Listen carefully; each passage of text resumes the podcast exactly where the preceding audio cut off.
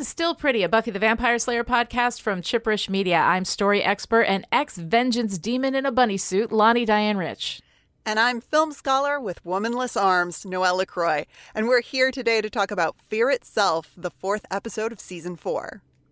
Fear Itself aired on October 26, 1999. It was written by David Fury and directed by Tucker Gates. As you all know by now, this is a fully spoiled Buffy podcast. So if you're spoiler sensitive, watch the whole show. Come on back. We'll be here when you're done. You've got problems? Solve them on your own time. All right, let's go on patrol.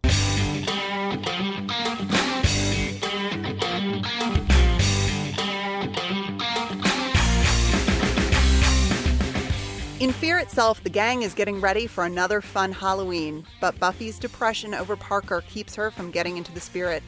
She's pretty sure that Giles is going to want her to patrol anyway. I, I see. Is there some uh, specific danger you, you, you were sensing? No. You know, but then we were all caught off guard when Ethan turned everyone into their costumes. True, but, but what happened then was anomalous. I mean, creatures of the night shy away from Halloween. They, they find it all much too crass.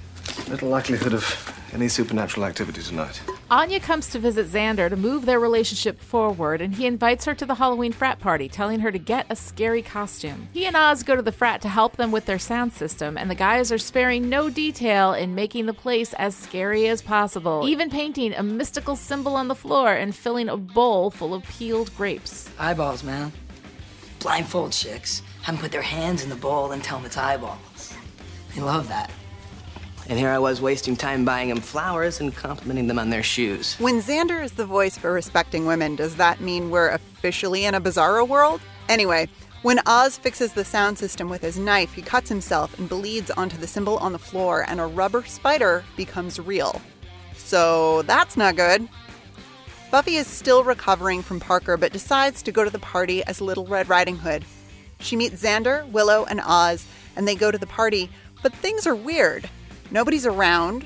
There are real spiders and real blood on the floor. Bats attack, but then fall to the ground as toys.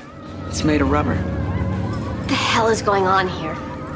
Look, maybe it's nothing. Maybe it's just a neat trick. You know, something done with wires or. Or it might be something else. Anya shows up to the house dressed in the scariest costume she could find a bunny suit. But the door doesn't exist anymore.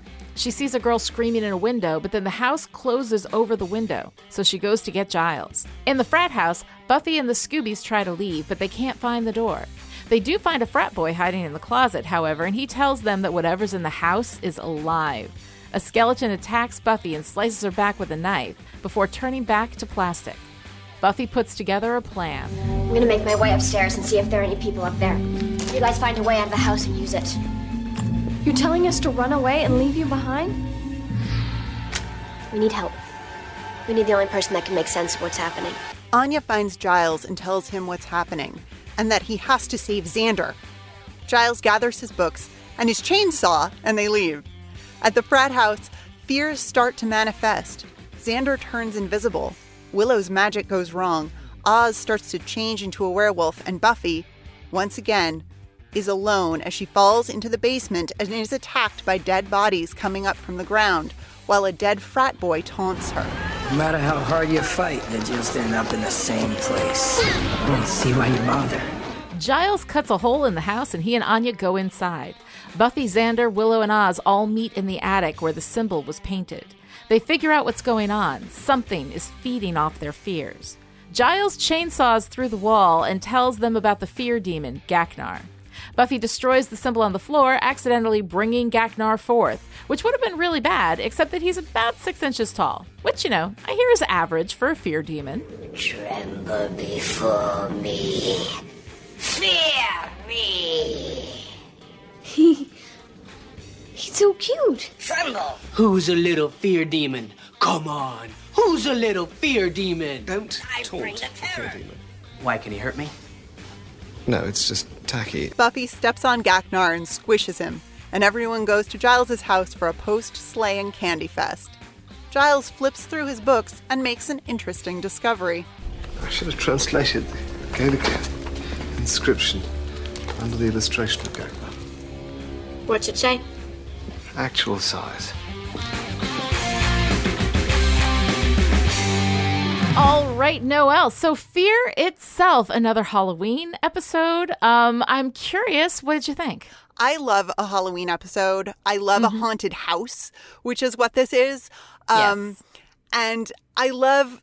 There, there are many wonderful interactions in this episode that I love. Um, but before I get to the relationship um, fun and games in this episode, um, I realized that you asked me a question last week that I never actually answered. Aha. And that question was Is Anya disrobing in front of Xander sexual assault? And I talked a little bit about the portrayal of sexuality in film and television and a lot about heterosexism. But to answer the question, I think yes. I think it is. Um, unexpected, unasked for nudity is assaultive. And I maintain that that juice box moment that will be featured heavily in the opening credits is a fear response from Xander and not a pleasure response. Um, okay. and we also misspoke last week. It's not Xander doesn't come to Anya. She approaches him. And Right. her mhm. behavior gets a pass from the show because at this point she exists only to want Xander. So if Right. we gender flip the Xander Anya relationship thus far, or if we queer it in any way, the problematic Mm-hmm. Right. elements come through, I think, on multiple levels. And Yep. for my money, it doesn't get much better in this episode. I know you have some feelings about Right. Xander and Anya in this episode. Um, but Yeah. I mean, it's Anya's single-minded obsession with Xander that gets Woodcutter Giles out to the frat house. And as Uh-huh. much as I love a good chainsaw ex machina, eh, Yeah. Yeah, I hear you. yeah, yeah. So I mean, I do love Anya's enormous bunny costume, if for no other reason than what it does to her walk.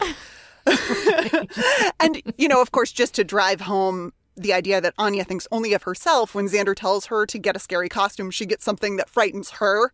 Sure. So, Anya, I mean, Anya embodies her fear with her costume, whereas everyone else seems to be reacting to their fears with their costumes, which we'll get to when we talk about the costumes. Um, Yes. But Anya, not is not looking so good so far. No, you know, it's really not good. And it's funny because the conversation that we had about it last week uh, was really interesting. Like, I'm still kind of trying to figure out not only what I feel, but like what culturally, why culturally we look at a man disrobing, you know, unasked for as clearly assaultive, but a woman not, right? Because women are weaker, because Anya is a small person, because all of these different things, right, that make it quote unquote okay for a woman to do this, but not okay for a man to do this, or for any, like, yeah, if you gender flip or queerify it at all, it becomes very, very clear that this is a problem, right? Um, so last time we had that conversation, and it was a really good conversation. And I'm actually really glad about all the stuff that I got wrong in that because I think that it kind of, when I get that stuff wrong, it kind of shines a light on the the ways in which we kind of automatically think that that have problems and that need some looking at, you know. So I don't mind being wrong. It's fine. I don't mind people coming and yelling at me in Discord. I love it. No, no. We got we got some responses in Discord, and unfortunately, I was away last week, so I got to read them, but I didn't really have time to respond to them. Uh, there's some really great discussion happening in the Discord chat um, regarding uh, the ways in which we kind of view this particular kind of setup, you know. Um, and there were a lot of people who were um, who were providing some really great perspectives on that. So I definitely heartily recommend if you are a patron, uh, definitely go into the Discord chat and check that out. If you're not a patron, become a patron. Go to patreon.com slash chipperish and join in. It's well, well worth it. Um, but uh, but overall, like I think that you're absolutely right. It is sexual assault. Uh, Just because she's tiny, just because he's stronger than she is, just because we have this idea that men like when women do that. Doesn't mean that it's not assaultive. Like it is unasked for. You don't have consent to take off your clothes in a sexual you know connotation with this person. Um, then you really really need to not do that right? But the idea that culturally um, we thought that was cute and funny says a lot more about us than it does about anything else us and- Yeah. and, our culture. Um, so i think that you're absolutely right. I think that um, it is a problem. And the fact that it took us so much talking about it to really uncover and discover that it's a problem is also a problem Right. Right, but Yeah. that's you know, and of course that's why we talk about it because there Right. there are a couple of other things um, in this episode, and then I know coming up this season there are some Mm-hmm. some uh, plot and uh, story elements that are Yeah. intensely problematic now, but you know, looking at them the first time, especially for somebody in a position where you know maybe this has never come up for you. Sure. Like- yeah. it's not it's easy to it's easy to go along with the cultural narrative because of course that's what Yeah. we you know that's what we're what we're fed Well, that's how you learn. Your Yeah. culture tells you. Your culture and your stories tell you what's okay and what's not okay. That's that's the grand origin of the cautionary tale, right? Uh, which we're going to talk about a little bit later when we revisit Little Red Riding Hood again in this story, the way that we did um, back in Helpless, right?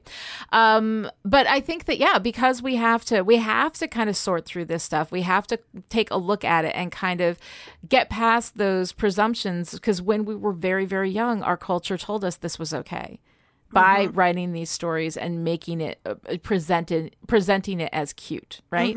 Um so i think that there's a lot of work that has to be done with that. There are a lot of questions that we have to ask and this is what part of the real value is. Whether you're a you know professional story person or a critic or whatever there is a huge value in thinking critically about the stories that you're being told by your culture because those stories may embed within them some really really problematic ideas that then you will go on to believe are okay you know? Right. and that's where we really need to kind of start talking and thinking you know critically about all of these things. So i think that's a really great place to start this episode while we continue talking about all of the other stuff that's going on. But i really want to get into your analysis of all of these costumes and how they relate to the fears. I think you got some really great ideas going on in there. Okay i love any time in fiction in visual media when a character wears a costume um Yes. because it's such i mean just creatively behind the scenes it's such a great opportunity for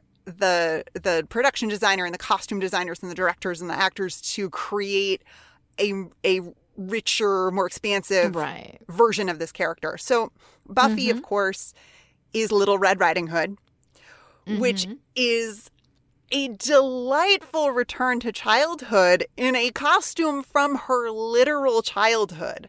right I love this detail that this is her costume from when she was Yeah. 12, that Joyce then lets out for her mm-hmm. so that she can wear it again at what, 18, 19 18 and the the story that goes along with that you know that she was you know she wore this when she was 12 which is Mhm. right on that right on that you know Right. tween teen changeover she's Mhm. in this space where she has copped to not coping she's having she's Right. experiencing post parker depression um she is she is dealing by not dealing and one of the things that she does is go back to this kind of childhood space of Mhm. not engaging with the dating mating rituals of her Yes. her age group Mhm. you know she doesn't want to meet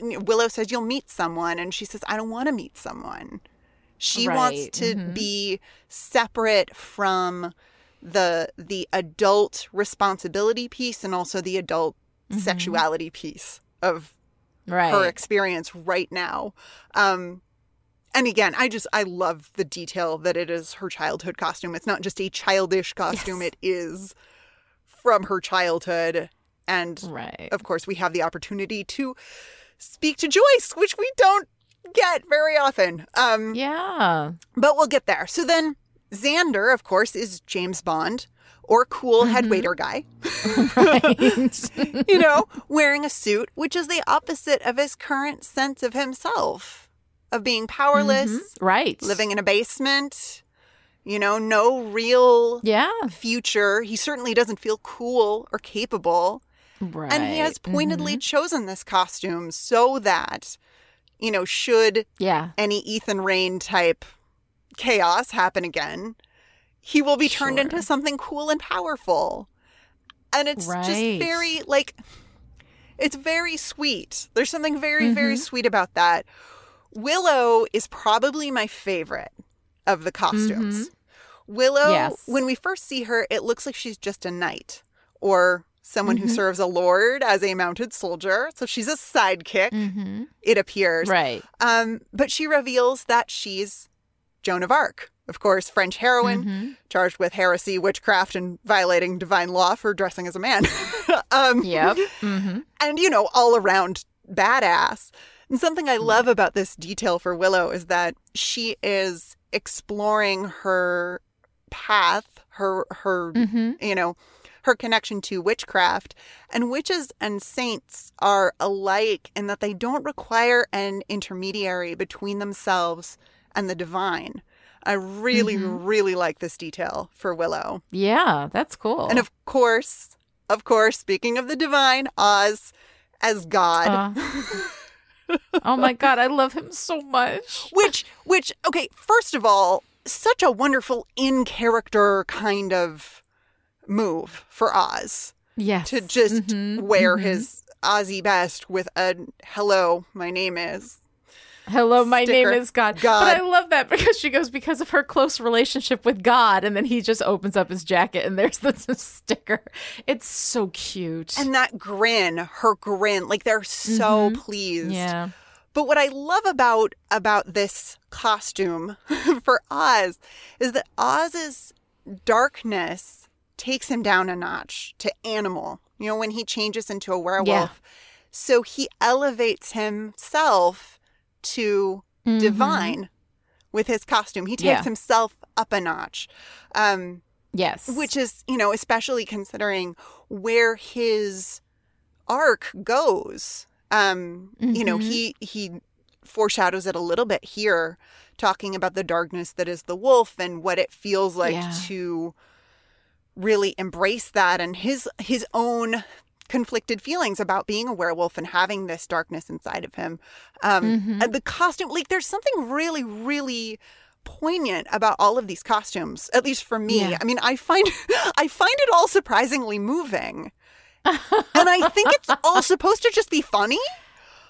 I think so, but I love the the connections that you're making between where they are, you know, in their in their lives and their experiences and how they're choosing um they're choosing costumes that are that are highly aspirational. I think except for Buffy's which is about regressing. You know, Yeah. going back to a time where things were simpler. Um, but it's just, it's wonderful. I love that whole analysis. I think it's great. Yeah, so speaking of Buffy and her little Red Riding Hood get up. Yeah, there's a lot going on here There's with that. Um, as we talked about in Helpless, um, we have a Little Red Riding Hood that is explicitly referenced with regard to Buffy's red coat, right, in that episode. But Little Red Riding Hood is about the dangers of men leading women into sex, aka the woods, right? Um, in Little Red Riding Hood, the girl and her grandmother are both harmed by a man, the wolf, and then saved by a man, the woodcutter, right? So, what's interesting about this is that it reflects a classic abuse tactic feed the poison and give the cure over and over and over again, right? So, this creates a sense of dependence in the victim. They remember only that the perpetrator made them feel better, saved them, and they forget that the perpetrator also caused the original harm in the first place. Now, granted, in the in the um, fairy tale, they are two different men, but they still represent manhood. You know, each represents a side of the the shadow and the light of manhood. The same way we have shadow and light Xander, which of course something we're going to be talking about a little bit more later as well. Um, so uh, we have that dynamic, the perpetrator hero dynamic, played out with these two different characters, right? Uh, but you could argue that the story culturally is specifically designed to encourage a codependent relationship between men and women, right? Um, that women will be dependent upon men to save them, and also afraid of men that will harm them, right? But it's all, but their entire emotional response is externalized to be about men and what men are going to do, which way men are going to choose. Are they going to choose perpetrator or hero? And then women just have to respond to that. And that's kind of like how a lot of these stories have been told throughout the ages, kind of reinforcing that idea that women need men to make those choices and cannot, you know, in essence, protect themselves. And then we have this whole thing with Joyce, right? You know, Yeah. talking about Hank loved to take Buffy out for Halloween. And once again, it was about keeping her safe. You know, um, Buffy says he was such a pain, 12 years old, and I can't go trick or treating by myself. And then Joy says he wanted to protect you, you know, Yeah. um, which is that male right responsibility, that male role. And in the end, he abandoned her. You know, so Buffy is processing all of this stuff with the men who have made choices that have negatively affected her. She talks about Angel. She, um, Scott Hope, I think, is part of that. You know, uh, Parker Abrams, absolutely part of that. That you know, you give your heart, you open your heart up, and they bail. You know, and that that's what men do, um, which has been her experience, but not with Giles. Because Joyce says you have Mr. Giles, right? Yeah, and I love the way she Giles calls him Mr. Giles. I know, and that she says my last relationship was with a robot. I mean, of course, technically it was. She and she and Giles were under the influence, but uh, it may have been her last relationship. May have been with a robot, but her last sexual encounter was not. Although we're just going to whistle right past that because nobody wants to have that conversation in the Summers household right now. Um, but in the end, what I find really interesting also about this Little Red Riding Hood thing, which again could be just like this this accidental reference, right? Except that it is the blood of a wolf that turns the predatory frat boys' plans deadly, that makes them real, makes this this demon manifest, right? Yep. Um, and in the end, it's the boys who die and get hurt. Like one of them's, you know, shaking and panic attack in the closet. The other one has his neck broken as he falls down the stairs, right? Um, these boys end up, you know, actually paying a price for that kind of predatory behavior that we saw. So here they are exhibiting this predatory behavior. It is the blood of a wolf that turns that predatory behavior real, and it is the men who die. You know, from it, which I thought was really kind of interesting. Yeah. Um, but then we have, you know, the literal blood of a wolf starts the spell. And then Giles comes in with his chainsaw, a literal woodcutter, right? And he is the one who saves the day. Yeah. So I find all of that so interesting, which makes me think that this was not an accident. This is deliberately, you know, woven into this story, which makes me like it a lot more. I have honestly, traditionally, never been a huge fan of Fear itself. It's never been one of my favorite episodes. Although watching it now, I'm like, oh no, I like this. I've actually really enjoyed this episode. I think more in this run through than I ever have. And part of it is because I'm seeing these things that I think were put in there deliberately and that makes it kind of delightful to to have something you know to really read within this episode. Um, but the bottom line is like little red riding hood perpetuates the idea that the woman is a helpless victim to men's sexual desires. We're doing this while buffy is processing what parker has done to her and you know her post parker depression the way that oz put it right? Um, and all the women uh, and all the women at this predatory frat party, you know, are there to be preyed upon, right? But it's the guys who die. And I kind of, I kind of like that. I kind of think it's, there was one girl who was like kind of dead on the couch and there was blood coming out of her mouth, but then she looked up and smiled at the camera in this very weird kind of like, you know, um, kind of altered reality sort of way. Um, that was a little bit weird. So there's a lot of stuff in there that, that is a little weird. Yeah, with the strobe light going as all of the Yeah. magic is taking place upstairs. I had I had some questions about what again, you know, whenever there's an altered reality, like okay, but what Right. actually happened? Like is that Right. What You did know, actually happen? You mention you mentioned that that one uh, frat brother dies, and I'm pretty sure that yeah, he does. He Right. he falls victim to his own trap in a Mhm. sense. But it's interesting to me that like we're not we're not going to address that, and it appears that a lot of Right. the danger. It appears that a lot of the danger of the haunted house, as it were, Yeah. um, is temporary. So is it just that he Yes. was unlucky and running in his fear? He trips and ends up dying in his and own so that was real. haunted house, and that's Right. real. Um, Mm-hmm. I don't know. I don't know. And yeah, there's that moment with that one girl who appears to be dead and then opens her eyes and sort of grins at the camera Yeah. in this way that feels very not Buffy to me. Like it, we're it suddenly It's a in really a different weird. It's a weird thing. moment. We're in a Mhm. different thing in a different, you know, doing a different kind of scary. Right horror. and also playing again with that reality with that line of reality you know because everything that they're experiencing is whatever their fears are but then buffy gets sliced by the plastic skeleton and she is bleeding from her back like the whole night like that mm-hmm. appears to also be real. Like her injury is real, you know? Mm-hmm. And at that moment, after she gets sliced, right? You know, okay, this is this is a bit much, but let's just go. As long as I'm going here with like this, you know, this little Red Riding Hood, She's you know, go men's predatory sexuality thing. As she gets penetrated and sliced and hurt and bleeding by a phallic object wielded by a masculine present. I mean, skeletons are really gender neutral, I think, but you know, but it does feel like a masculine presenting, you know, skeleton. Um, so I mean that's a little something, but at that point, that is when when she gets hurt by that, she takes off the the um coat. She takes off the the little Red Riding Hood coat. She stays in the rest of the costume, but she takes that like that shield off and then like finds her own power as she's going through, you know, this space. Yeah, and it's so it's the cape that saves her too. There's a the brief that line her. about the the right the cape took most of it with the Right, right. stabbing. So but she's still bleeding. Yeah. But that cape is, you know, it's the it's the cape of the patriarchy that she has to I don't know what it is. I don't know. That's bullshit. But I mean, like if you want to read it that way, you I can love read it. it. that way. You know, it's the patriarchy's cape and she takes it off. well, Mm-hmm. I love it, and I also love that that is the moment when Xander disappears. Yes. It's not acknowledged until much later, but it's uh, again one of those things that if you watch it back, Right. he's you been can see. he has disappeared from the group mm-hmm. right around the time that she's stabbed. Now, Right. I'm not going to do that, you know, psychoanalytic reading of this episode. That's a different podcast, but Yeah. it is it is interesting that they were clear like all of all of Xander's dialogue and everything that comes after mm-hmm. that all Yeah. lines up with the idea that Xander has already disappeared from the group.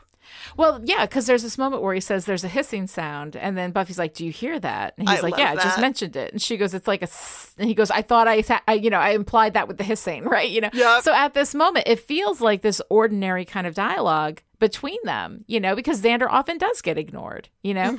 Um, but then it, it as we move through, we see that he is invisible, like they cannot see him you know um that his fears of being unnecessary of being you know um invisible to all of his friends are actually starting to manifest as well so it's it's pretty cool i mean i think um what they do with Little Red Riding Hood and all of those analogs, I think is is really really interesting in this episode and so much fun.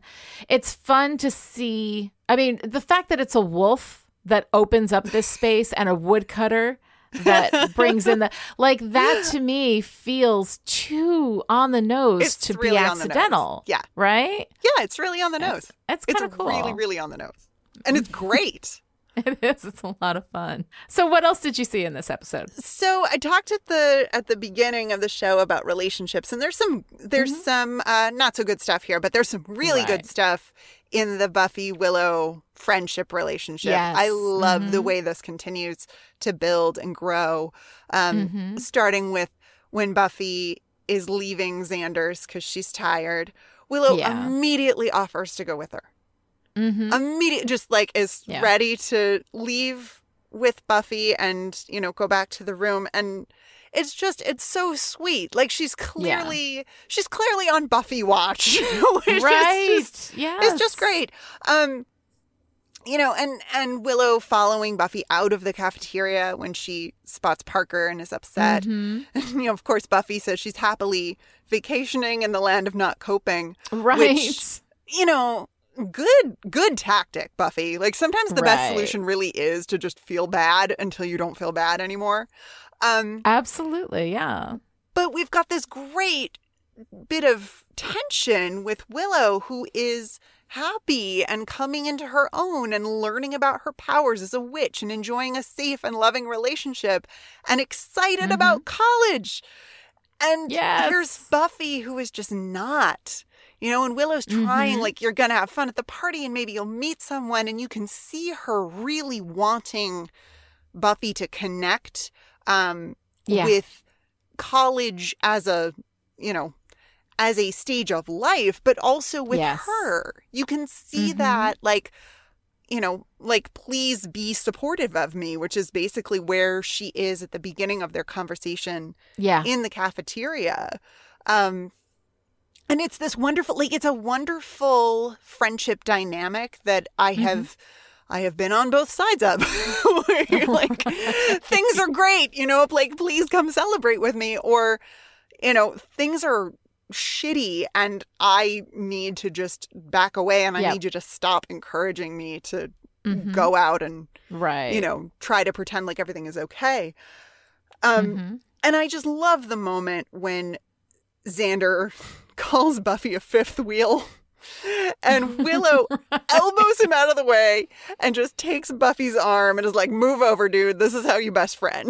Like, She's like, I know. "We're gonna have fun." She's like so made it her mission to love and protect this person who is in pain, and I'm I'm here for it. I love it. I know it's wonderful, but I also love her pursuing her magic, talking about that, being very excited about that. We also have this what is college for if not experimenting, which of course foreshadows uh, you know, Willow's sexual transformation that is going to happen in, you know, a few episodes time. We're going to see that start to happen. Um, because typically when we talk about college experimentation, we are talking about dabbling in various, you know, spaces along the sexuality spectrum that college is when you kind of figure that stuff out for yourself, you know? Um, so I thought that that was kind of interesting to like throw that in there as kind of a foreshadowing for things that Willow's going to go through later in the, in the season. Um, I also really like the way that she, she does best friend for Buffy, you know? and the way that that contrasts with her fears when she's actually in the house. You know, we have all this support. You know, if Parker shows up, we'll just axe murder him. That's Halloweeny. Um, I really like that. I like in the beginning when I think it was Xander who said, "Does anybody just want to shoot that guy?" And everybody like raises their hand or whatever, or hit him in the face, something like that. Um, but then we see that like when we get into the fear house, right? That her response is, "I am not your sidekick. I have my own power." You know, Yeah. and when Buffy says, you know, your your spells work like are 50% maybe at best, right? That is not Buffy talking. That is Yeah. Willow talking. That Yeah. is Willow's insecurities about her ability to handle that magic.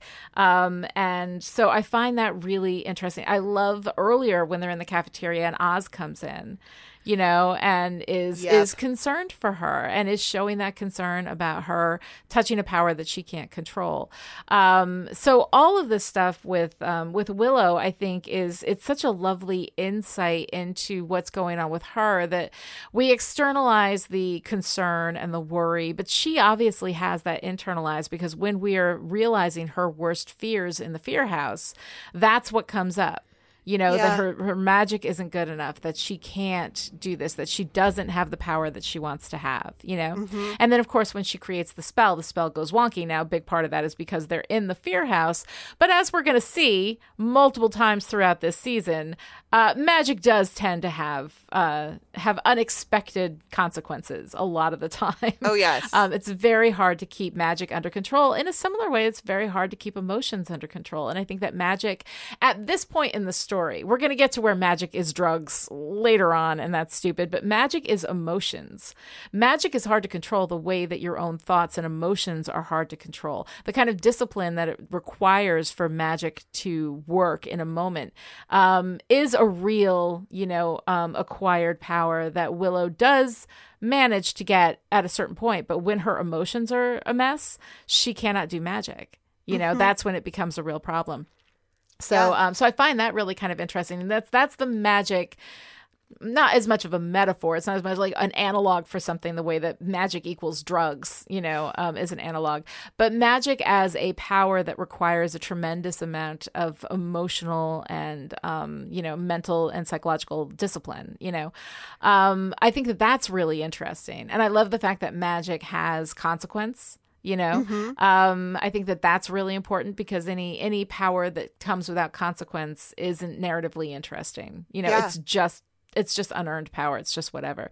But power that comes through study and through discipline and through and has consequence you know um, i think that kind of power is really really interesting. So i like the stuff that they're doing with willow in this episode. And this is when we start to see not just that she is trying to become powerful because we saw you know we saw Giles turn to her earlier you know um when she, when he needed to to do a spell like he turned to Willow to help with that spell you know Mm-hmm. um and put her in charge of figuring out all the the different pieces and stuff. So we're seeing like her being accepted more as a magical power but now she's having those um that that bit of insecurity with that power which I think is really really cool. And I like seeing that developed it's as part of Willow's character because she is so confident. This season but to see like deep down inside what's happening with that confidence I think is really interesting Yeah. And they foreshadow that drug connection actually right mm-hmm. right at the beginning Yeah. of the episode. You know, she says, mm-hmm. I'll know when I've reached my limit. And Oz says, wine coolers? and Buffy Right. says, magic. and it, you know, so it's, and it's just a, sh- a tiny little, a mm-hmm. tiny little reference, but there's that connection. Um, right and yeah, I hate it. I hate when they do that because I'm with you. Magic is not about a it's not about taking a drug. Um Yeah. I mean backing up. We've seen a little bit the drug-like effects of engaging with magic yes Mhm. um, and heard about them mostly from Giles and Ethan Rayne and their group. But but they I- were also like doing drugs I think that's the implication. weren't yeah. they yeah I think there was think- an I implication mean, that they were yeah I think we're certainly supposed to read it that way. But Mhm. but much more than that, I think the the the show wants us to see magic as this study in Mhm. darkness. Um, Yeah. which is why, of course, why Oz is concerned, why Giles is concerned. Mhm. You know, that in order to you know, with great power comes Yes. great responsibility because with great power comes access to the light and the dark. yeah And that's Mhm. that's what we're seeing with Willow, you know, right like right from the beginning. I mean, even Mhm. floating a pencil in yeah Doppelgangland when she she loses control of her calm and Yeah. impales the tree. I mean, Mhm. that's a tremendous amount of force. yeah So, yeah, like, Mhm. yeah, yeah, Dark Willow, like, it, Yeah. she's in there. She's in there already. It's she's really in there already and it's that access to power i mean because the thing is that like if you a lot of times people behave themselves because they just don't have the option when people have power that's when you see who they truly are because it's a choice made without restriction. You know if you are if your power is so great that it is not res- that you are not restricted the way that most everybody is all the time um then that's when you know you have that choice. It's like what you see what happens when people get a lot of money you know, if they start acting like assholes, they were always assholes. They just didn't have the option before. But now that they got money, they feel like they can be jerks to people, you know? Um, so there's that kind of thing because money, of course, is power, you know? Um, but the magic, the power in magic feels like it's, it's more about power. And of course, as we get to season seven, right, we open up season seven with it's about power. Yeah. It's always about power. What does power do to us? You know, if you have the power to change the world to your liking, which is what Tara accuses Willow of at the beginning of season six, right? Um, then that's something that you need to, you know, you have to moderate yourself because the lack of power isn't moderating you. You have the power. So, um, so it's really interesting seeing Willow go along those lines, and that's why the the magic as drugs things kind kind of annoys me. But the magic, the power as a drug doesn't annoy me so much. Um, Right. But it's just a slight shift in the perspective on that run. Um, Yeah. that it requires, and also like you know the way that she's she's going to that guy, you know, with Amy, uh, and the the dealer or whatever, like and that and treating magic. They're calling it magic, but it really is just a drug trip, and that's different, you know. Yeah. Um, but the power that magic gives you, being being a bit heady, I think is actually a really interesting theme, and we do address that in a lot of ways throughout the run of the show, which is really really fun. yeah. I like that. Um, but one of the things I don't like, and boy, am I going to be glad when this passes, is the post Parker depression.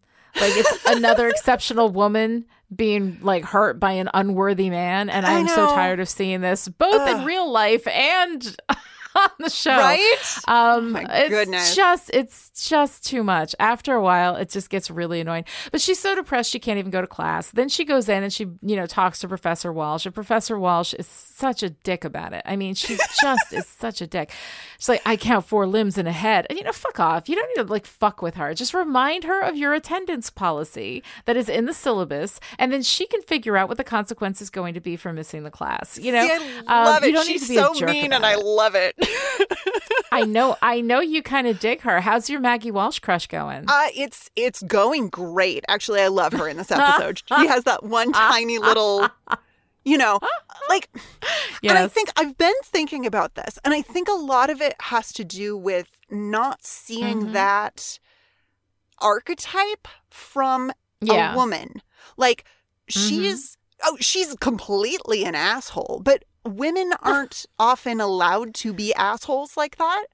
True, true. And I yes. I enjoy seeing that. I also enjoy I enjoy her sense of her own importance. Like she knows Right. she knows what she's up to. She knows what she's capable of and she does not have time for these students. Like now it raises the question why is she teaching these students, you know, why is she doing this and not just like you know, twirling her mustache and petting we- her cat in her underground lair all the time. But Right, but her her role there as a professor is the cover story for the lair and the and the Sure. research. So like so like we know why she's there. But you know, for Right. me, like I totally get the um how nice it is to see a woman not trying to be all nice and accommodating and whatever because we are as women culturally encouraged to be sweet, right? You know, um all the time to be sweet and nurturing and blah blah blah and she doesn't have time for that bullshit. And I actually do like that. But I think for me, just you know working in a college. I teach classes. I teach students. Um, my job there is to teach them in the way that is most productive. And some and so like i shutting them down and being a dick you know it's one thing to say these are my boundaries these are my rules check your syllabus. You know i've done Right. that before. Because sometimes you do need to put down a little bit you got to put your foot down you got to maintain your boundaries because otherwise you know some students may not get as much out of the class as they should be getting you know as what they're paying for because they're paying a lot for it. They're going to learn in my class. They may not like me. I don't care if they like me. I care that they learn you know? Um, but so college professors that are dicks just for ego's sake which is what she was doing right there that annoys me because i don't think that that is about the student that's about the ego of the teacher and i don't have time for that um, so yes i think we're seeing this from two different perspectives I think here's the thing. I think we're seeing the same thing, and I think we are responding to it differently, and that is Right. the beauty of it's always fun reflecting upon these things with someone else. it But- is it's always really fun yeah Yeah, yeah. But then, and then, of course, Riley backs up Professor Walsh, which is interesting to me. yes I'm, I. Again, I like I like his relationship with her. I like the Yeah. way he thinks the world of her. And you know, he says to Buffy, you know, Professor Walsh is worth your time. yeah mm-hmm And you know, of course, of we know what's going on, but Right. at, but at this point in the season, we don't know what's going on. Exactly all we see is this ta right Yeah, this like Mhm. very sweet, very pretty TA who's like not going out on Halloween because he's grading papers with his oh my god giant muscles. I'm sorry, oh what? my We're- god right exactly like, what's happening? Like, Wow, between Maggie Walsh and Marc Blucas, you're just losing your mind in this scene, aren't you? It's hard for me. Okay, I'm like, I'm I keeping it. understand. I am. I I'm keeping it under control. I'm trying to like see what the story is telling us, and not what my rich inner life is telling me. But yes, but yes, I mean, uh, Riley. Riley has this reputation for being kind of the worst, and Yes. at this It's point, unearned though, in the beginning of season four, though. He's pretty good. He's yeah. Like, I hate him. I hate him with my whole heart because of essentially like season five Riley. There's some annoying Riley later in this season, but mostly it's season five Riley that I just absolutely hate and have no patience for, you know? Um, and that kind of poisons my perception of Riley at this point. But at this point, he's pretty sweet. He's pretty cool. I like Yeah. him. You know, I like that he's not instantly in love with Buffy Yeah. because she's beautiful. Like when he falls in love with her, he falls in love with her because of who she is, not because she's beautiful. And I think that that's a really nice, not just um you know, a nice thing for him, a nice character beat for him, but also a nice reflection on Buffy that her being beautiful is not the most important thing about her. And I really do like that we have that, you know, um, in this season. Um, but you know, I mean, there's all this stuff, like everything about him, I, I was annoyed about, and it really wasn't fair. Like, I was like, you know, there's this line where he's like, yes, I dimly recall freshman year. I'm like, shut up. You're like 23. I'm 48 and I very, very clearly recall my freshman year. I remember what that was like. It was so much fun. I had a great time. So shut up, Riley. Like it's always then, you know, he's like, Well, Halloween is the day that ghosts and goblins come out and all this. I'm like, Oh, shut up. And then she's like, Well, that's a misnomer. And I'm like, No, it's not really a misnomer so much as a misconception, but that's me being pedantic, so I'm gonna shut up about that. I love that exchange though, because when Riley says, I didn't mean real ones, it's the tiniest Yes. bit of foreshadowing. Like, Well, it is especially because he knows there are real ones. he knows there are real, real beasties out mm-hmm. there. Yeah. Yeah. I I love this interaction between them because it is Mm-hmm. goofy. He's doing that. He's doing that like ah shucks goofy nice guy thing. Yes. But then when she Mhm. thanks him and it's genuine, he says you're welcome and it's genuine and you can see Yeah. that little bit of like huh, like you can see a touch of the Oz who is that girl you know cross his face or maybe that's just me. I like yes. I really like the beginning of the Buffy Riley relationship. Like I really it has potential but of course no one can be happy. So not really. Right, exactly, exactly, exactly. Um, yeah, I, I'm just very poisoned by season five, Riley. And that's I, I hate him so much that he reaches back in the hate reaches back in time and takes season four Riley by the throat and throttles him every time I see him. Which so, is- uh, so for me, it's very hard to separate that. Well, Yeah. then I will it's I will it's love right. early season 4 Riley enough for both of us. Please do, please do, because I think that he deserves the love. I really do. I think that he's, he's. I like him. I like him in the beginning, you know, on it, but he just. But I'm so annoyed by everything that he becomes that um that at this point I find it really really difficult to separate that out. In the same way that like even when Xander's being terrible in the early parts of the show, I find it impossible to separate out from the Xander that I love from later seasons. Yeah. So I I am willing to give him a pass on stuff that I should not be giving him a pass on, and it's kind of the reverse with Riley. Yeah. like I'm not giving I'm not giving him a goddamn inch because I hate that asshole. You know, he really really annoys me. Um. But we have, you know, Buffy talking about there being like a pattern in the way that men treat her. You Yeah. know, we've got Angel Scott Hope Parker, open your heart to someone they bail on you. Maybe it's easier just not to let them in. Um, and it's interesting because Joyce says at that point that there's nothing to be afraid of. Right? Yeah. You know, but that's not true. Like Buffy could open her heart again and be hurt again, and she will because it's a Joss Whedon show.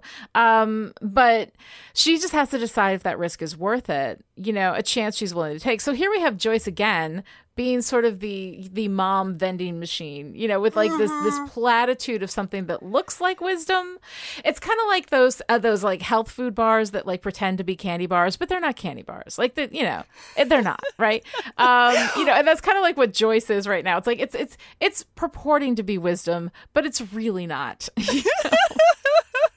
Because the wisdom is you're going to get hurt. You have to learn how to deal with that. You cannot protect yourself from it. There is Yeah. stuff to be afraid of when you open your heart to other people. There just Yeah. is. You know, and and acknowledging that as a reality and figuring out how to deal with it as you grow into adulthood. That's what Buffy needs from her mom right now. Yeah, telling someone there's falling down on nothing the to be afraid of is not usually helpful. Even if It's that is bullshit. the objective truth. Even when that is Right. the objective truth. If somebody is uncomfortable or afraid, saying there's nothing to be Yeah. afraid of. Not does helpful. not help. Does not help them process that fear. The the fear you know comes from the sense of our our lack of power and our lack of agency in a situation you know? Um and i think that like you know developing her daughter's sense of agency of whatever happens you'll deal with it. You'll be okay because look what you've been through and what you've come through you know? That something terrible may happen. Terrible things are always uh, terrible things are going to happen eventually someday you know it all they always do. But um but i mean knowing that you will be equipped to deal with it when it does um can can have a calming effect. So i think that would make joyce you know, a more effective parent in this particular situation. But right now, we're going to spend a little time talking about patrons. This episode of Still Pretty is brought to you by our generous patrons who keep Chipperish Media going so we can produce all the podcasts you love, like Still Dead about Angel the series, Listen Up A-Holes about the Marvel Cinematic Universe, Orgasm about explosive inspiration, our Star Wars podcast, Metaphors Be With You, and How Story Works, a free college level course in narrative theory. If you enjoy what we do here at Chipperish, please consider going to patreon.com slash chipperish and throwing in your support. Even a few dollars a month makes a huge difference. And thank you so much to all of our patrons who make everything we do here possible. Hey, I thought Clive was doing the Patreon asks. Where is he? Oh, right. Yeah, you know that thing where you sleep with a guy and then he goes all evil? Uh oh. Yeah, that absolutely did not happen to me again. You're okay? Oh, yeah. No, it was fun while it lasted, but I'm done getting my validation from men. Unlike Anya, who Oh my God. We were talking about the problems with Anya dealing with Xander, right? Jeez. Um, yeah. And the thing that's really interesting is that I actually really love Xander in this episode. This Xander is the Xander that I remember when I think about Xander. Um, and I like the way that he deals with Anya. I like all of his stuff. Anya, on the other hand, who I ordinarily really love and adore, um, is kind of a problem in this episode. yeah. Yeah, it's not it, it's not it's not a good look, Anya. I don't It's not I good. do not care for it. I don't like They paint her as the crazy girlfriend trope, right? She's like, it's been exactly one week since we copulated. Her smile disappears and she goes, Did you forget? And I'm like, Jesus Christ, just give her a butcher knife and and you know, go like end it there. Because you're clearly setting up that she is this you know, crazy obsessive, which is not really who she is. All, what we're painting her between last, you know, time with the sexual assault and now with this kind of like crazy pinwheels in the eyes stuff going on. um, it's not a great kind of you know, position for Anya as a character that we're going to, you know, grow to care about in a lot of ways. Um, and it doesn't seem consistent either with the Anya that we saw from like earlier, like in The Wish and in Doppelgangland, which is the Anya that I love, the capable, smart, knows what's going on Anya. Now we're in this middle space with this weird transitional Anya that we can't quite figure out where she fits, you know? Um, she's completely obsessed. When she goes to see Giles, and she's like, "You have to save Xander. Xander's in trouble. You must save Xander." Yeah, the rest of them are there too, but Xander, you know, like her obsession is really it's not good. it feels like it feels like a twist on a masculine fantasy of the woman who sleeps with him and then is completely you know fawning over him Mm-hmm. except that we're making fun of Anya for being so like I'm so confused as to what we're even trying to do with these characters. Like, am I supposed to feel bad for Xander that Anya is so obsessed with him? Am I supposed to feel sad for Anya that she's created a relationship where there's not really Right. a relationship? Like, what? I don't know how to feel, and I'm just uncomfortable. I That's think, it's, where I think am it's with supposed to be Anya fun- yeah. Absolutely. I think it's supposed to be funny. I think what we're doing is going for the joke, but creating greater consequences with that joke. I think that's what happened last time with the sexual assault, with the getting naked without consent, um, and I think that's what's happening now.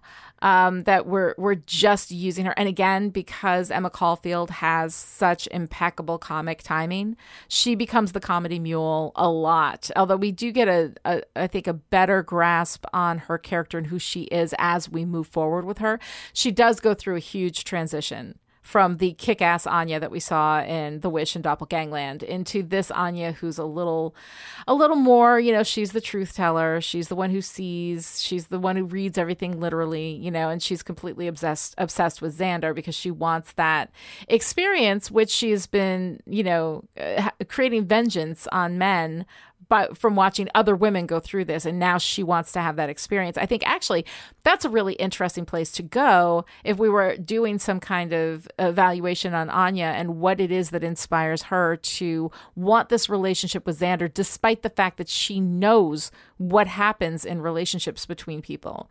You know that she has been getting vengeance all these years for the terrible things that men have done to women. Of course, it's a very heteronormative view of where vengeance is required. Any any romantic relationship can have anybody be terrible and anybody be obsessive. And there are women who are terrible to men that men might want vengeance, but she had a very particular niche. It was women wanting vengeance on men, right? For these romantic relationships. Um, so after having spent a millennia, right, you know, a millennium um, watching women suffer because of loving men, the first thing when she's human that she wants to do more than anything is engage in exactly that thing. So I actually find that a really interesting character beat, you know, that she wants to understand this thing that she has been on the sidelines of this whole time, right? I kind of love that.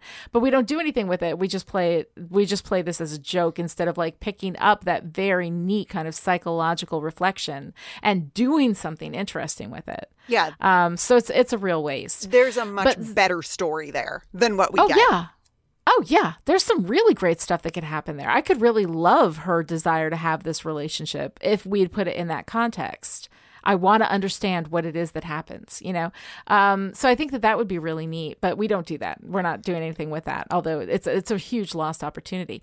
Um, but Xander in this episode, I don't know how you feel about like I kind of love Xander in this episode all the way through. I love his sweet, self-deprecating, you know, um, like the way that he was talking in the beginning in the, in the open when they were doing the Halloweeny stuff. You know, he was uh, he has this insecurity about you know not being invited to the parties and not knowing what's going on and not being in college, um, and that's a, that's a real lovely space for vulnerability for him.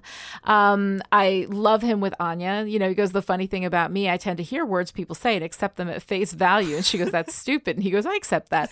Um, that's adorable. Like, I love this Xander. I love when he says, Anya, you, ex demon, terrorized men for centuries. I'm sure you'll come up with something, you know? Um, he's so sweet you know when he's in with the frat guys and they're talking about doing all these things to get the women to fall into their arms you know and he says and here i was buying them flowers and complimenting them on their shoes you know um i love him i love him in that tux uh xander looks good in that tux. Um i love the whole thing you were talking about with his like you know he wanted to be cool secret agent guy you know so that he can have the kind of power. Um you know and she and then buffy says you'll probably end up as cool head waiter guy. And he says as long as i'm cool and wield some kind of power. So the the lack of power in his life how he feels that lack of power i think is really interesting. I love that you pointed that out with his costume earlier. Um so I mean, and then when we have him in his fear, right? You know, um, Yeah. where he's like, "I'm invisible, nobody can see me," and then he has this run where they're all kind of back into the attic, and the fear has has stopped, but he thinks he's still invisible, and he says, "I'd offer my opinion, but you jerks won't care." Not that didn't go to college boy has anything important to say. I might as well hang out with my new best friend, bleeding dummy head, for all you dorks care. like, I love that whole run. I love the way that he he's his insecurity about not going to college is beginning to show about the life that he has. When Anya says, you know, you have nothing in common with these people. They're in college. You're not. They they left home. You're living in the basement. You know, all this stuff like speaks so specifically to the things that Xander is insecure about. And I love him in this episode. What did you think? I love him in the opener for sure. Yes. Um, I love I love him trying to make a scary pumpkin and it comes out. Yes. What is it? Right, Sardonic. Sardonic or something like it's Yeah. it's very cute. I really really enjoy that. Mm-hmm. And then of course the whole phantasm fantasia mix up Right. is yes. delightful. It's adorable. Is delightful. He's I also so like that this is the first of at least a couple of references to Phantasm. Because of course Right. in Hush we'll get the gentlemen who are a Mhm. riff on the tall man from Mhm. Phantasm. Um sometimes you see sometimes you see the the taste of the show creators coming yes. through Oh, Xander absolutely. Um, yes. you know, for for better, for ill. I do. I like. I like Xander in the opener. Um, Mhm.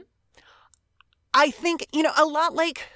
A lot like we were just talking about with Anya's story and how there's more story there. There's there's Yeah. more and better story. I think the story about Xander feeling invisible and worrying about disappearing, especially now that his friend group is in college and he isn't. Yeah. That is a Mhm. much more compelling story that we could explore, but instead we do this relationship with Anya. And right. I, I don't know. I don't know.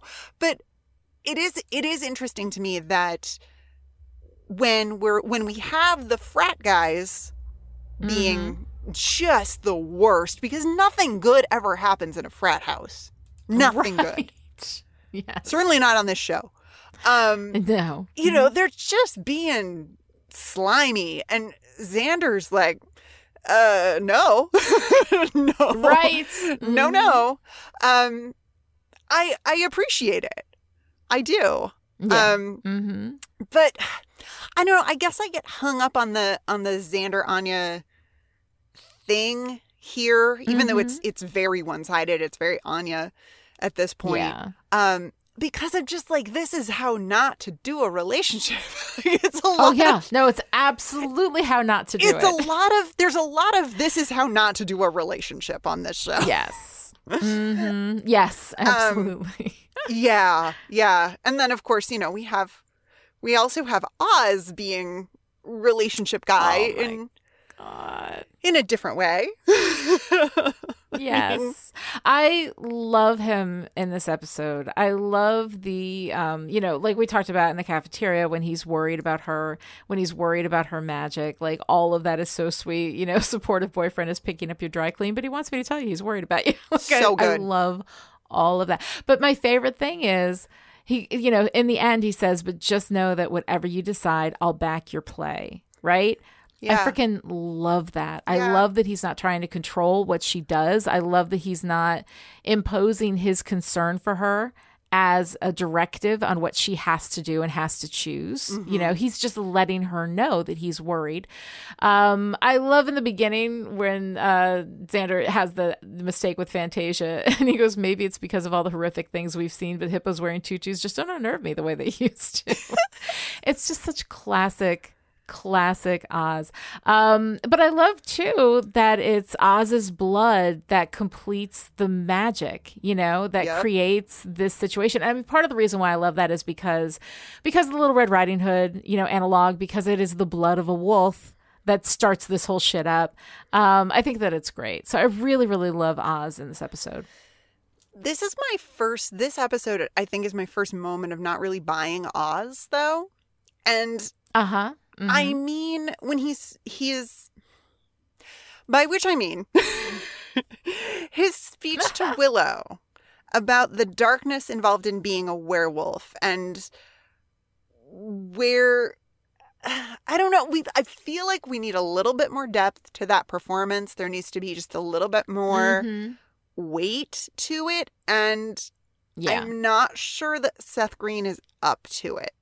And it bums me out because okay. hmm there's Yeah. hmm there's again there's more story there. Um and we just don't get it because I Yeah. think I think maybe the performance isn't there.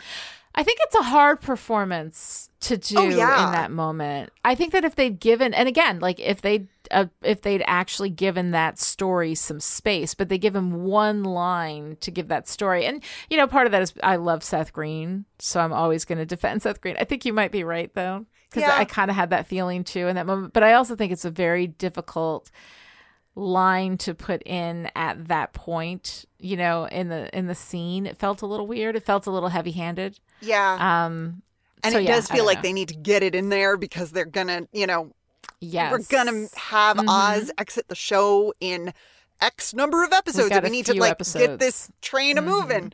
Um and Yeah. yeah, it doesn't it doesn't quite work for me, but Oz in the bathtub when when he's changing and he's going not going to change, not going to change. His his mantra is just oh man, that I I have feelings about that. I have a lot of feelings about that because Yeah. that fear even with the the werewolf, you know, mask Right. on, the werewolf Mhm. um prosthetics, he I hear the fear and I see the fear. Yeah. And part of it is his body posture and part of it is the Yeah. camera is this like beautiful steady cam, you know, swoops into Right. Mm-hmm. the bathroom and like finds him there all isolated and talking to himself. But Mm-hmm. I hear like I hear the the fear in that. yeah. Um And I think that that gets across so much more than the line that they gave us. The textual line of like, when you touch that darkness, it's not a great line. that's Angel. Right? That's Um, Angel. yeah. We had some leftover Angel lines that we with some just leftover angel in, the fridge. they were them to going to get moldy, so we threw him in there with us. Yeah, um, but this where you see his his intense fear of being a werewolf, of not having control over that power, of possibly hurting somebody when he changes. Um, Like I really love that, and I thought that that was that was really great, um, bringing us into his experience of that darkness. You know, um, so yeah, I like that a lot, and I just I love Oz in general. But yeah, we've got we've got a couple more episodes before we end up just rushing through this whole Oz thing. Yeah. Um, and that is going to is going to need to to get on the road soon. So I thought it was really nice. I could have done without the line in the cafeteria. I think if we just had this, it would have been enough and more powerful. Speaking to his fears, um, but I really like that. Um, okay, so Giles, can we talk about Giles a little bit? I think we have to have like a section that's just me talking about how much I love Giles all the time. we, we could we could have a Giles appreciation section of We might need to do that.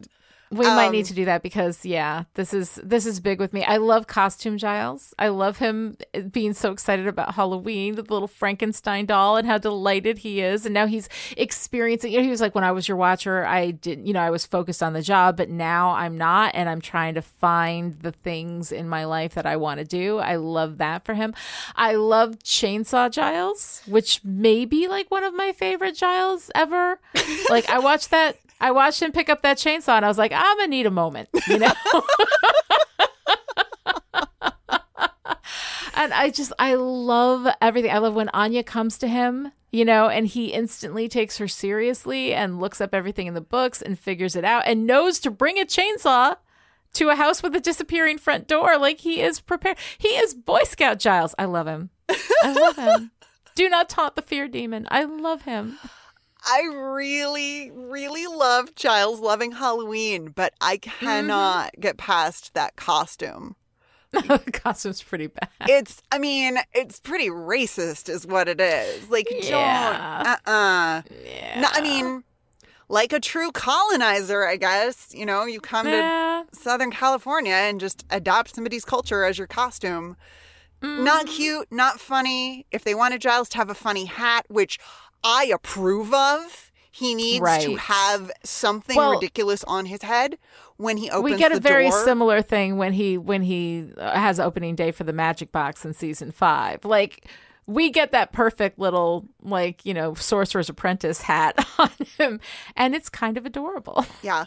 Yeah. But Mm-hmm. I mean, no, man, no. Like Giles. I mean, this is, Yeah. and this is the season for me where I, uh, I feel like I have to, I have to like decolonize my desire a little bit. And right We'll get there. Uh, we'll get there with Mhm. in in a couple weeks, actually. A couple of weeks yes Couple we're gonna of get there we'll get big there. time But yes This was my first like, oh, oh no, no. I know. no. I know. But his And I'm torn because I love his goofiness. I love his goofiness and I love his enthusiasm. But yeah, that costume is is bad news. Is not good. I like that he goes to the house, to the frat house as himself, though, or as Chainsaw Right, Giles. yes. Like he takes his costume off to go Yes. save the day, which is Right. When he's Chainsaw Giles, it's much, much better. Chainsaw Giles. I mean, here for it. I love, I love All right. Woodcutter mm-hmm. Giles making yes. a door. Woodcutter Giles is that whole thing. I love him as the woodcutter. I think it's so fantastic. I love the way that it feeds into the Little Red Riding Hood thing. Um, but just in general, give me Giles wielding a chainsaw, and uh, and I'm here for it. here for it. Love it. Love every minute of it. I think it's great. Um, so one of the other things too that we've got uh, going on here is the fear demon and these frat boys, right? You know, which we open up with the if we cannot scare the young women, they will not fall into our arms. We will have womanless arms. Womanless Oh, arms, man. My God. I put forth that there is nothing on this earth that a straight man has not tried to use to get a woman into bed. For fuck's sake, guys, get a hobby. You know, play some golf, whatever. I don't know. Um, and then there's the one guy who's like, "Is there any holiday holiday that's not about getting laid?" And I'm like, "Yes, literally all of them are not about getting. Laid. Okay, maybe New Year's, but literally like all the rest, you know, Except are not Arbor about getting laid. It's just that they the use them for that. answer. It is a great answer to that question. Right. It is great delivery. It is well written. I love that exchange.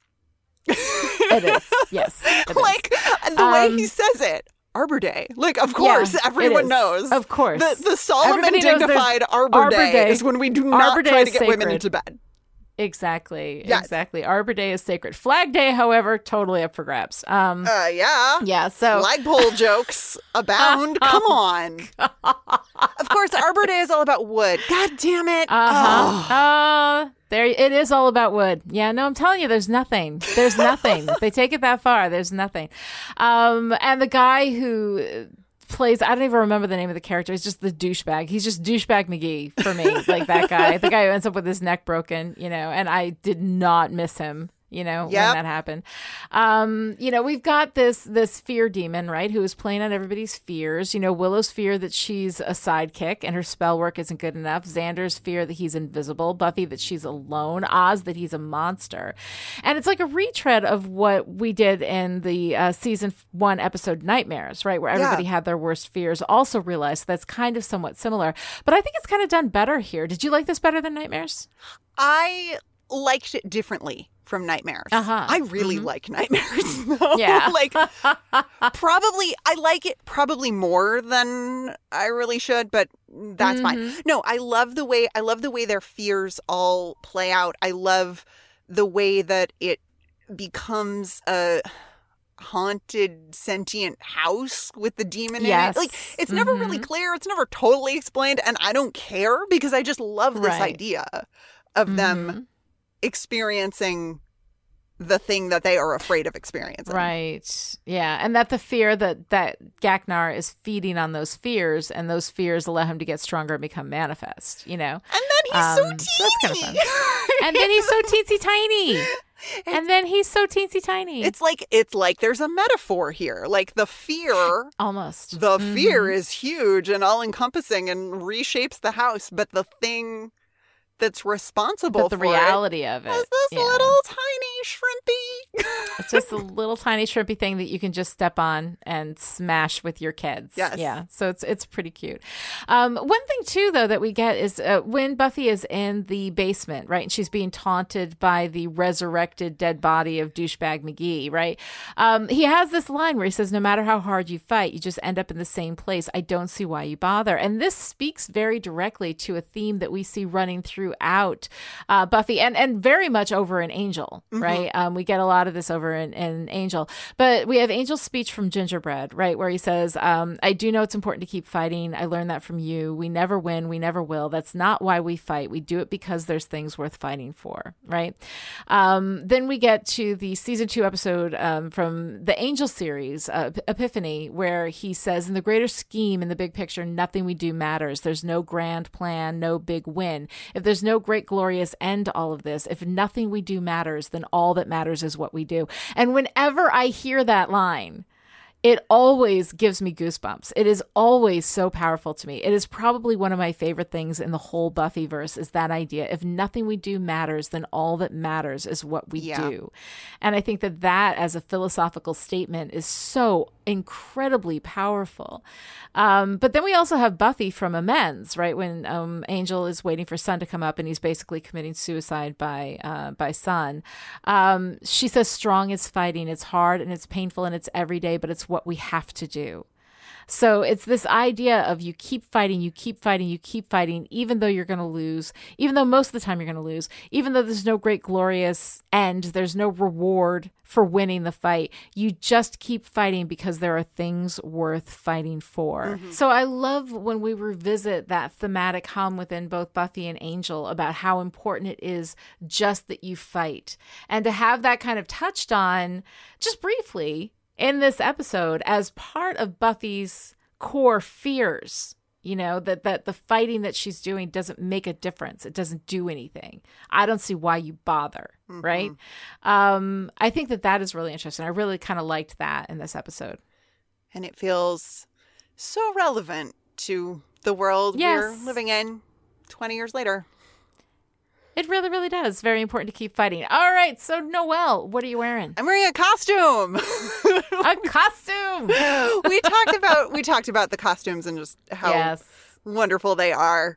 Um and I just I mean Halloween episodes, man. Halloween episodes. I know. Halloween episodes, they are fantastic. All right. What's your girl power moment of the week? Okay, I kind of struggled to find one, but I do love the interaction between uh James Bond, Xander, and Little Red Riding Hood Yes. Buffy when he says he's he says, "What you got in the basket, little girl?" and she says, "Weapons," and he just right.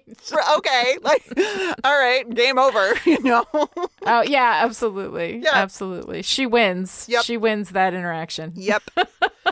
I don't feel like I need to ask you what your favorite part is. I think I know what your favorite part is. Oh, yeah. My favorite part is Chainsaw Giles. I mean, clearly Chainsaw Giles. so That is like when when he like comes into the attic and he like roar right through that and you see him with the backlight with the chainsaw in his hand. I'm like, yep. Gonna need a moment. That is just I love that. I love Giles. Giles delights me all the time. He just makes me really happy. So what was your favorite moment? My What is your favorite, part? moment is the conversation in the cafeteria. Mm-hmm. Willow's telling Buffy that she knows when, or she'll know when she's reached her limit, and Oz Yes. swoops in, and then they have this conversation about magic, and you know, you didn't encourage her, did you? And it's right. a great, and then the play on Oz being supportive versus Mm-hmm. concerned, and I just, I love, I love that whole interaction. Um, it's really good. I love it. I love it. I love it. I love it. I also love Mikasio as Sukasio. I know. Oh, Oz. oh, Oz. you ridiculous werewolf, you. so delightful. It is really delightful.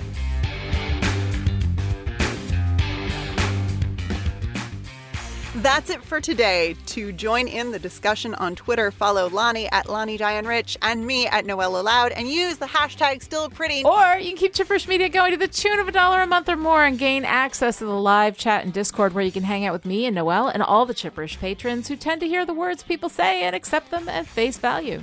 You can also show your support by giving Still Pretty a great review on Apple Podcasts or by telling your friends about the show or by axe murdering Parker Abrams. Yes, I highly, highly support that last one. We will be back next time with Beer Bad, the fifth episode of season four. Until then, maybe it's just because of all the horrific things we've seen, but hippos wearing tutus just don't unnerve me the way they used to.